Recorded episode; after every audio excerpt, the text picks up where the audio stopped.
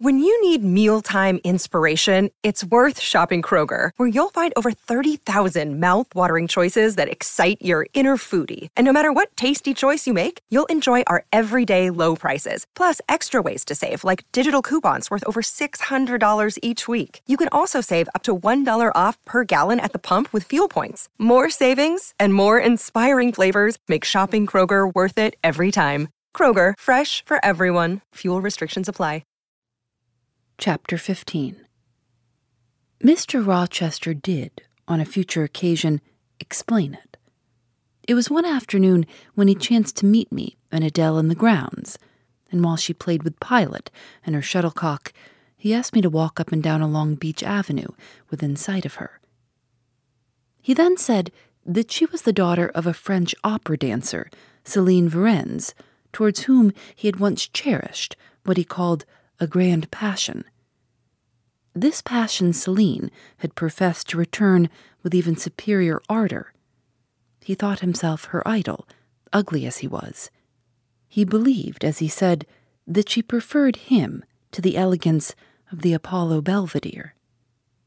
And Miss Eyre, so much was I flattered by this preference of the Gallic sylph for her British gnome, that I installed her in a hotel gave her a complete establishment of servants, a carriage, cashmeres, diamonds, etc.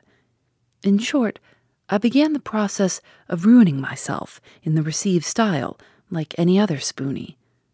I had not, it seems, the originality to chalk out a new road to shame and destruction, but trode the old track with stupid exactness, not to deviate an inch from the beaten center.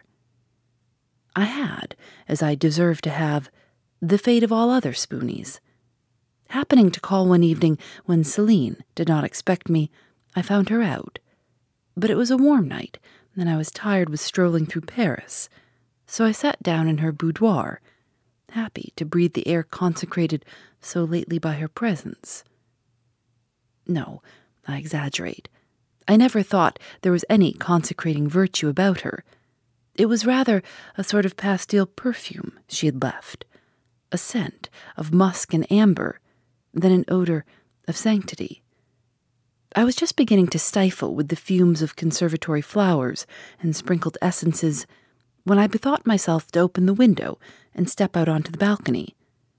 It was moonlight and gaslight besides, and very still and serene. The balcony was furnished with a chair or two I sat down and took out a cigar. I will take one now, if you will excuse me. Here ensued a pause, filled by the producing and lighting of a cigar. Having placed it to his lips and breathed a trail of Havana incense on the freezing and sunless air, he went on.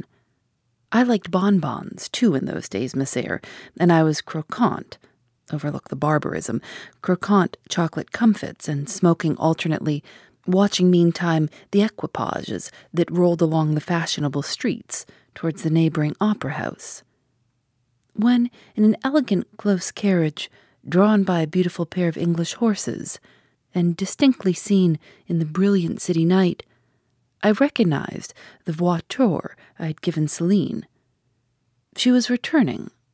Of course, my heart thumped with impatience against the iron rails I leant upon. The carriage stopped, as I had expected, at the hotel door. My flame alighted. Though muffled in a cloak, an unnecessary encumbrance, by the by, on so warm a June evening, I knew her instantly by her little foot, seen peeping from the skirt of her dress as she skipped from the carriage step. Bending over the balcony, I was about to murmur, in a tone, of course, which should be audible to the ear of love alone, when a figure jumped from the carriage after her, cloaked also, but that was a spurred heel which had rung on the pavement, and that was a hatted head which now passed under the arched entrance of the hotel. You never felt jealousy, did you, Miss Eyre? Of course not. I need not ask you, because you never felt love. You have both sentiments yet to experience. Your soul sleeps. The shock is yet to be given which shall waken it. You think all existence lapses in as quiet a flow as that in which your youth has hitherto slid away. Floating on with closed eyes and muffled ears, you neither see the rocks bristling not far off in the bed of the flood, nor hear the breakers boil at their base. But I tell you, and you may mark my words, you will come some day to a craggy pass in the channel, where the whole of life's stream will be broken up into whirl and tumult, foam and noise. Either you'll be dashed to atoms on crag points, or lifted up and borne on by some master wave into a calmer current, as I am now. I like this day. I like that sky of steel. I like the sternness and stillness of the world under this frost. I like Thornfield, its antiquity, its retirement, its old crow trees and thorn trees, its gray facade, and lines of dark windows reflecting that metal welkin.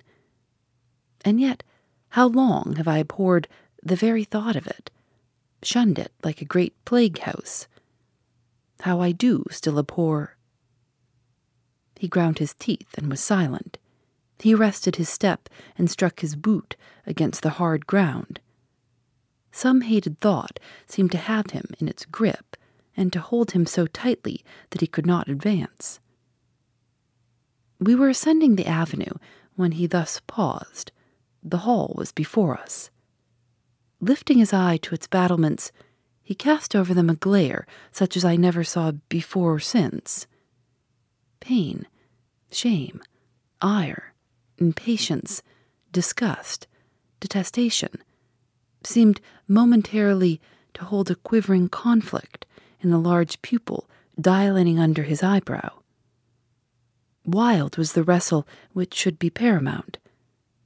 But another feeling rose and triumphed, something hard and cynical, self willed and resolute. It settled his passion and petrified his countenance. He went on. During the moment I was silent, Miss Eyre, I was arranging a point with my destiny. She stood there by that beech trunk, a hag like one of those who appeared to Macbeth on the heath of Forres. You like Thornfield, she said, lifting her finger. And then she wrote in the air a memento, which ran in lurid hieroglyphics all along the house front, between the upper and lower row of windows. Like it if you can, like it if you dare. I will like it, said I. I dare like it. And, he subjoined moodily, I will keep my word. I will break obstacles to happiness, to goodness. Yes, goodness. I wish to be a better man than I have been, than I am. As Job's Leviathan broke the spear, the dart, hindrances which others count as iron and brass, I will esteem but straw and rotten wood. Adele here ran before him with her shuttlecock. Away, he cried harshly. Keep at a distance, child, or go into Sophie. Continuing then to pursue his walk in silence, I ventured to recall him to the point whence he had abruptly diverged. Did you leave the balcony, sir? I asked, when Mademoiselle Varens entered. I almost expected a rebuff for this hardly well timed question. But on the contrary, waking out of his scowling abstraction. He turned his eyes towards me, and the shade seemed to clear off his brow. Oh, I had forgotten Celine. Well, to resume. When I saw my charmer thus come in, accompanied by a cavalier, I seemed to hear a hiss, and the green snake of jealousy, rising on undulating coils from the moonlit balcony, glided within my waistcoat and ate its way in two minutes to my heart's core. Strange, he exclaimed, suddenly starting again from the point. Strange that I should choose you for the confidant of all this, young lady. Passing strange that you should listen to me quietly, as if it were the most usual thing in the world for a man like me to tell stories as opera mistresses to a quaint, inexperienced girl like you. But the last singularity explains the first, as I intimated once before. You, with your gravity, considerateness, and caution, were made to be the recipient of secrets. Besides, I know what sort of a mind I have placed in communication with my own. I know it is one not liable to take infection. It is a peculiar mind. It is a unique one. Happily, I do not mean to harm it. But if I did, it would not take harm from me. The more you and I converse, the better, for while I cannot blight you, you may refresh me. After this digression, he proceeded. I remained in the balcony. They will come to her boudoir, no doubt, thought I. Let me prepare an ambush. So, putting my hand in through the open window, I drew the curtain over it, leaving only an opening through which I could take observations. Then I closed the casement, all but a chink, just wide enough to furnish an outlet to lovers' whispered vows. Then I stole back to my chair, and as I resumed it, the pair came in. My eye was quickly at the aperture. Celine's chambermaid entered, lit a lamp, left it on the table, and withdrew. The couple were thus revealed to me clearly. Both removed their cloaks, and there was the Varens, shining in satin and jewels, my gifts, of course. And there was her companion in an officer's uniform, and I knew him for a young, a brainless, vicious youth whom I had sometimes met in society and had never thought of hating because I despised him so absolutely. On recognizing him, the fang of the snake jealousy was instantly broken, because at the same moment my love for Celine sank under an extinguisher. A woman who could betray me for such a rival was not worth contending for. She deserved only scorn, less, however, than I, who had been her dupe.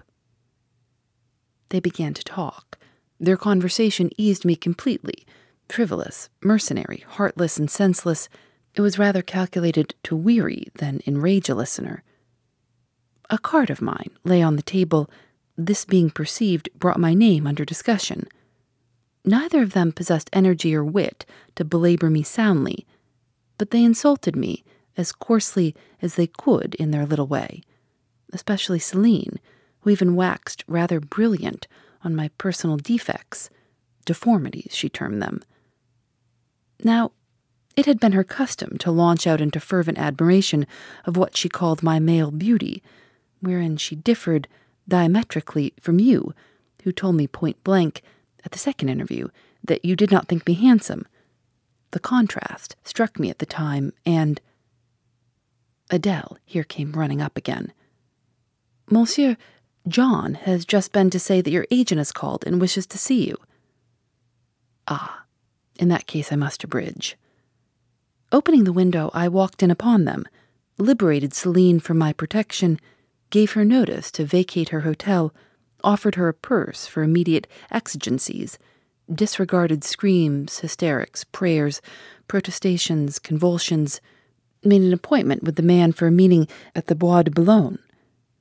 Next morning, I had the pleasure of encountering him, left a bullet in one of his poor arms, feeble as the wing of a chicken in the pip, and then thought I had done with the whole crew. But unluckily, the Varens, six months before, had given me this Adele, who, she affirmed, was my daughter, and perhaps she may be, though I see no proofs of such grim paternity written in her countenance. Pilot is more like me than she. Some years after I had broken with the mother, she abandoned her child and ran away to Italy with a musician or singer. I acknowledge no natural claim on Adele's part to be supported by me, nor do I now acknowledge any, for I am not her father. But hearing that she was quite destitute, I took the poor thing out of the slime and mud of Paris and transplanted it here to grow up clean in the wholesome soil of an English country garden. Mrs. Fairfax found you to train it. But now you know that it is the illegitimate offspring of a French opera girl, you will perhaps think differently of your post and protege. You will be coming to me some day with notice that you have found another place, that you beg me to look out for a new governess, etc. Eh? No. Adele is not answerable for either her mother's faults or yours. I have a regard for her, and now that I know she is, in a sense, parentless, forsaken by her mother, and disowned by you, sir, I shall cling closer to her than before. How could I possibly prefer the spoilt pet of a wealthy family, who would hate her governess as a nuisance, to a lonely little orphan who leans towards her as a friend? Oh, that is the light in which you view it. Well, I must go in now, and you too. It darkens. But I stayed out a few minutes longer with Adele and Pilot, ran a race with her, and played a game of battledore and shuttlecock. When we went in and I had removed her bonnet and coat, I took her on my knee, kept her there an hour, allowing her to prattle as she liked, not rebuking even some little freedoms and trivialities into which she was apt to stray when much noticed, and which betrayed in her a superficiality of character, inherited probably from her mother hardly congenial to an English mind. Still, she had her merits, and I was disposed to appreciate all that was good in her to the utmost.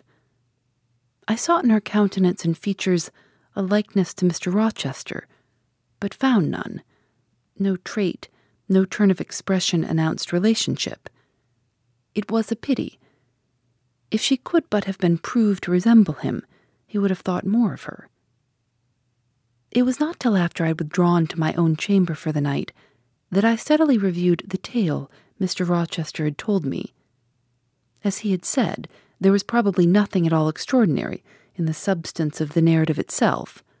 A wealthy Englishman's passion for a French dancer and her treachery to him were everyday matters enough, no doubt, in society.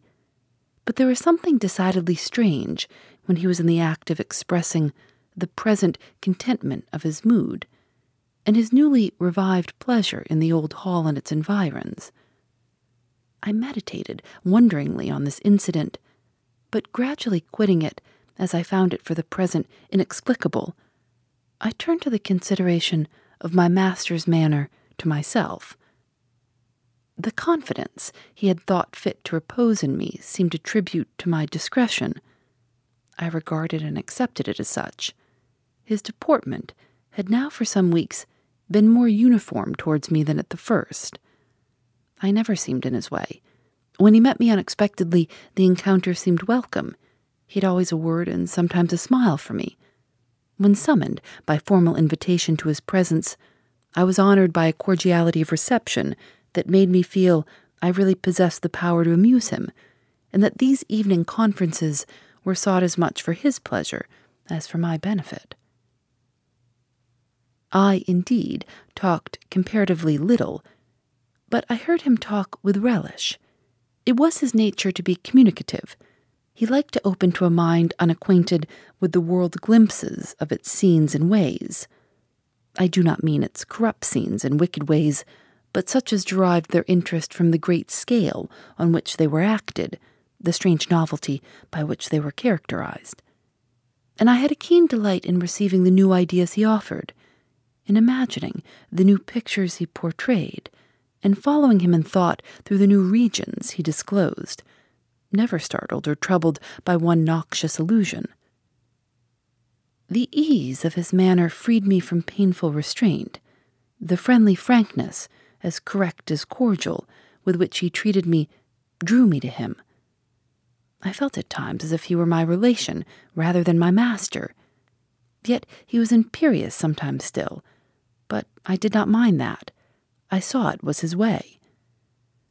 So happy, so gratified did I become with this new interest added to life that I ceased to pine after kindred. My thin crescent destiny seemed to enlarge. The blanks of existence were filled up. My bodily health improved. I gathered flesh and strength. And was Mr. Rochester now ugly in my eyes? No, reader. Gratitude and many associations, all pleasurable and genial, made his face the object I best liked to see. His presence in a room was more cheering than the brightest fire. Yet I had not forgotten his faults. Indeed, I could not, for he brought them frequently before me. He was proud, sardonic, harsh to inferiority of every description. In my secret soul, I knew that his great kindness to me was balanced by unjust severity to many others. He was moody, too, unaccountably so. I more than once, when sent for to read to him, found him sitting in his library alone, with his head bent on his folded arms, and when he looked up, a morose, almost a malignant scowl blackened his features. But I believed that his moodiness, his harshness, and his former faults of morality I say former, for now he seemed corrected of them had their source in some cruel cross of fate. I believed he was naturally a man of better tendencies, higher principles, and purer tastes than such as circumstances had developed, education instilled, or destiny encouraged. I thought there were excellent materials in him, though for the present they hung together somewhat spoiled and tangled. I cannot deny that I grieved for his grief, whatever that was, and would have given much to assuage it. Though I had now extinguished my candle and was laid down in bed, I could not sleep for thinking of his look when he paused in the avenue and told how his destiny had risen up before him and dared him to be happy at Thornfield. Why not? I asked myself. What alienates him from the house? Will he leave it again soon? Mrs. Fairfax said he seldom stayed here longer than a fortnight at a time, and he has now been resident eight weeks. If he does go, the change will be doleful. Suppose he should be absent spring, summer, and autumn. How joyless sunshine and fine days will seem. I hardly know whether I had slept or not after this musing. At any rate, I started wide awake on hearing a vague murmur, peculiar and lugubrious which sounded, I thought, just above me. I wished I had kept my candle burning. The night was drearily dark. My spirits were depressed. I rose and sat up in bed listening. The sound was hushed. I tried again to sleep, but my heart beat anxiously. My inward tranquillity was broken. The clock far down in the hall struck two. Just then it seemed my chamber door was touched as if fingers had swept the panels in groping away along the dark gallery outside. I said, Who is there? Nothing answered. I was chilled with fear. All at once I remembered that it might be Pilot, who, when the kitchen door chanced to be left open, not unfrequently found his way up to the threshold of Mr. Rochester's chamber. I had seen him lying there myself in the mornings. The idea calmed me somewhat. I lay down. Silence composes the nerves, and as an unbroken hush now reigned again through the whole house, I began to feel the return of slumber. But it was not fated that I should sleep that night. A dream had scarcely approached my ear when it fled, affrighted, scared by a marrow freezing incident enough. This was a demonic laugh, low, suppressed, and deep, uttered, as it seemed, at the very keyhole of my chamber door. The head of my bed was near the door, and I thought at first the goblin laughter stood at my bedside, or rather crouched by my pillow. But I rose, looked round, and could see nothing. While, as I still gazed, the unnatural sound was reiterated, and I knew it came from behind the panels. My first impulse was to rise and fasten the bolt. My next, again to cry out, Who is there? Something gurgled and moaned. Ere long, steps retreated up the gallery towards the third story staircase. A door had lately been made to shut in that staircase. I heard it open and close, and all was still. Was that Grace Poole, and is she possessed with a devil? thought I. Impossible now to remain longer by myself. I must go to Mrs. Fairfax. I hurried on my frock and a shawl. I withdrew the bolt and opened the door with a trembling hand. There was a candle burning just outside, and on the matting in the gallery. I was surprised at this circumstance, but still more was I amazed to perceive the air quite dim, as if filled with smoke.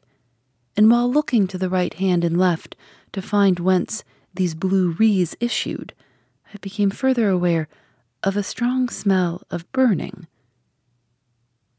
Something creaked. It was a door ajar, and that door was Mr. Rochester's, and the smoke rushed in a cloud from thence. I thought no more of Mrs. Fairfax. I thought no more of Grace Poole or the laugh. In an instant I was within the chamber. Tongues of flame darted round the bed. The curtains were on fire. In the midst of blaze and vapor, Mr. Rochester lay stretched motionless in deep sleep. Wake, wake, I cried. I shook him, but he only murmured and turned. The smoke had stupefied him. Not a moment could be lost. The very sheets were kindling. I rushed to his basin. Fortunately, one was wide and the other deep, and both were filled with water.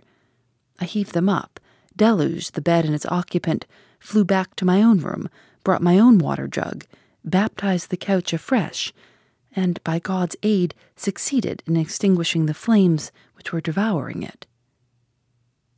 The hiss of the quenched element, the breakage of a pitcher which I flung from my hand when I had emptied it, and above all, the splash of the shower bath I had liberally bestowed, roused Mr. Rochester at last.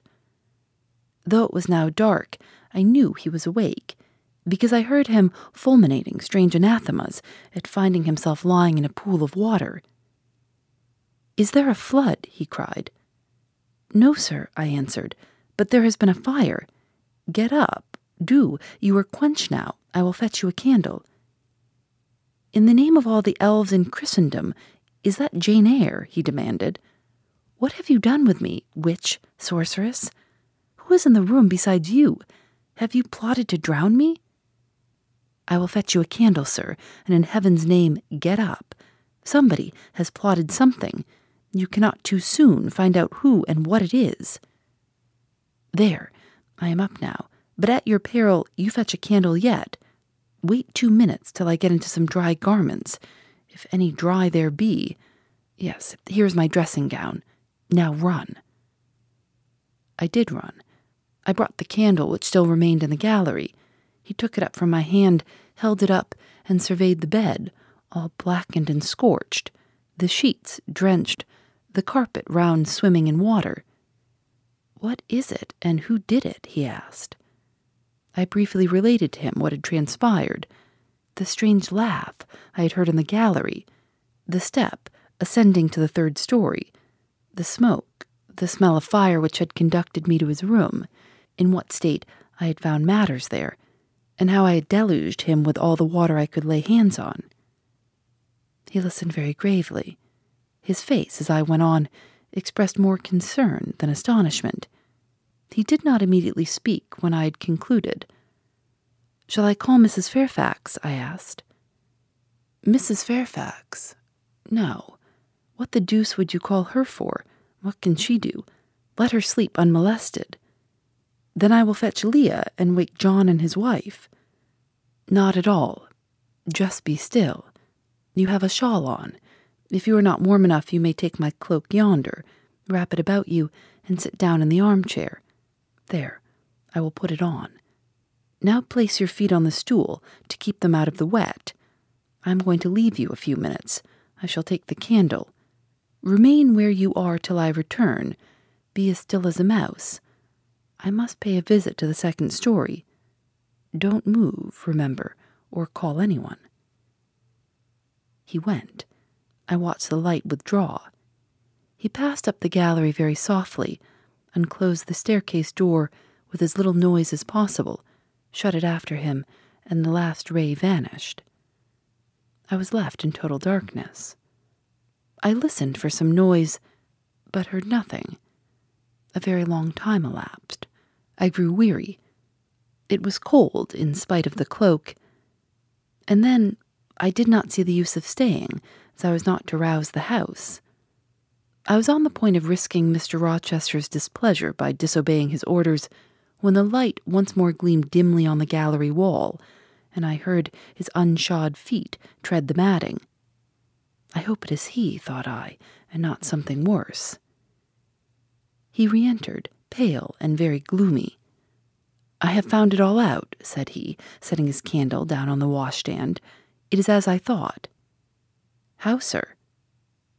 He made no reply, but stood with his arms folded, looking on the ground. At the end of a few minutes, he inquired in rather a peculiar tone, I forget whether you said you saw anything when you opened your chamber door. No, sir, only the candlestick on the ground. But you heard an odd laugh. You have heard that laugh before, I should think, or something like it. Yes, sir, there is a woman who sews here called Grace Poole. She laughs in that way. She is a singular person. Just so. Grace Poole. You have guessed it. She is, as you say, singular, very. Well, I shall reflect on the subject. Meantime, I am glad that you are the only person besides myself acquainted with the precise details of tonight's incident. You are no talking fool. Say nothing about it. I will account for the state of affairs, pointing to the bed, and now return to your own room. I shall do very well on the sofa in the library for the rest of the night. It is near four. In two hours, the servants will be up. Good night, then, sir, said I, departing. He seemed surprised, very inconsistently so, as he had just told me to go. What? he exclaimed. Are you quitting me already, and in that way? You said I might go, sir. But not without taking leave, not without a word or two of acknowledgment and goodwill, not, in short, in that brief, dry fashion. Why, you have saved my life snatched me from a horrible and excruciating death, and you walk past me as if we were mutual strangers. At least, shake hands. He held out his hand. I gave him mine. He took it first in one, then in both his own. You have saved my life. I have a pleasure in owing you so immense a debt. I cannot say more. Nothing else that as being would have been tolerable to me in the character of creditor for such an obligation but you, it is different. I feel your benefits no burden, Jane. He paused, gazed at me. Words, almost visible, trembled on his lips, but his voice was checked. Good night again, sir. There is no debt, benefit, burden, obligation in the case. I knew, he continued, you would do me good in some way, at some time. I saw it in your eyes when I first beheld you. Their expression and smile did not. Again he stopped. Did not, he proceeded hastily, strike delight to my very inmost heart, so for nothing. People talk of natural sympathies. I have heard of good genii. There are grains of truth in the wildest fable. My cherished preserver, good night. Strange energy was in his voice, strange fire in his look. I'm glad I happened to be awake, I said, and then I was going. What? You will go? I am cold, sir. Cold. Yes, and standing in a pool. Go then, Jane, go. But he still retained my hand, and I could not free it. I bethought myself of an expedient. I think I hear Mrs. Fairfax move, sir, said I. Well, leave me. He relaxed his fingers, and I was gone. I regained my couch, but never thought of sleep. Till morning dawn, I was tossed on a buoyant but unquiet sea, where billows of trouble rolled under surges of joy. I thought sometimes I saw beyond its wild waters a shore, sweet as the hills of Beulah, and now and then a freshening gale, wakened by hope, bore my spirit triumphantly towards the bourne. But I could not reach it, even in fancy. A counteracting breeze blew off land and continually drove me back. Sense would resist delirium. Judgment would warn passion. Too feverish to rest, I rose as soon as day dawned. Phoebe Reads a Mystery is recorded in the studios of North Carolina Public Radio, WUNC.